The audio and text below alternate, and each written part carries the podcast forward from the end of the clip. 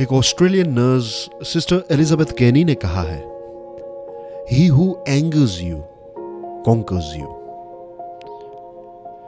चलिए दोस्तों, एक कहानी के माध्यम से इस कोट को समझने का प्रयास करते हैं।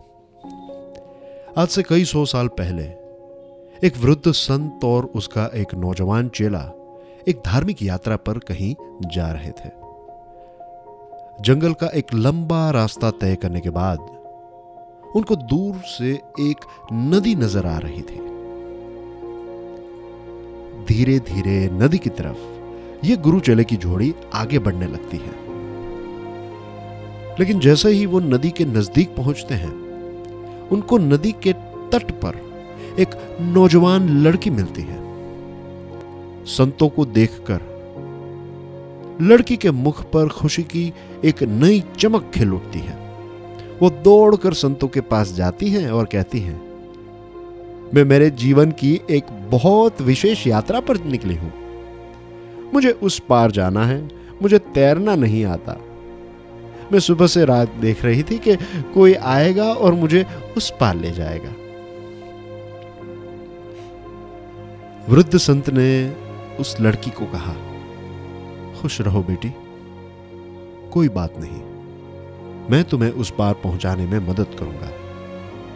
तुम मेरे कंधों पर बैठ जाना। ये तीनों लोग नदी के उस पार पहुँच जाते हैं। लड़की अपनी मंजिल की तरफ़ एक नए रास्ते पर चल पड़ती है और गुरु चेला अपनी यात्रा की ओर आगे बढ़ते हैं। कुछ और आगे चलने के बाद, कुछ घंटों के बाद गुरु का ध्यान इस बात पर जाता है कि चेले का बिहेवियर ठीक नहीं है। चेले के बिहेवियर में उसके बर्ताव में एक तिखास नज़र आने लगी थी। गुरुजी चेले से पूछते हैं, क्या बात है बेटा? तुम मनोमन इतना क्रोधित क्यों हो?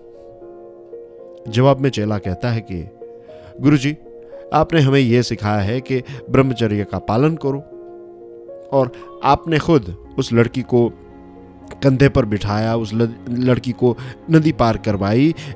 इसका क्या मतलब है?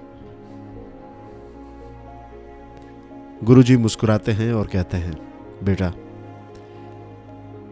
बीच जंगल में उस लड़की की मदद करके हमने ईश्वर की ही मदद की है। और बेटा, जैसे ही नदी पार हो गई, मैंने तो उस लड़की को अपने कंधों से उतार दिया था। लेकिन अपने हृदय में, तुम क्यों गुस्से का भार अभी भी ढो रहे हो?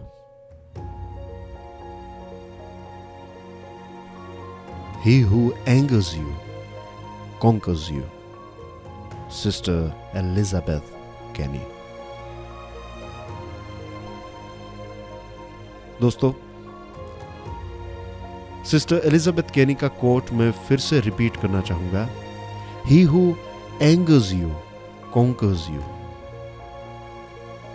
I am sure इस स्टोरी का जो एक मोरल था, इस स्टोरी के पीछे जो चीज़ हमें सीखनी थी, वो आप इस कहानी में ढूंढ ही लेंगे।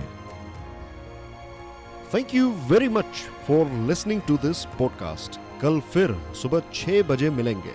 तब तक के लिए जय हिंद।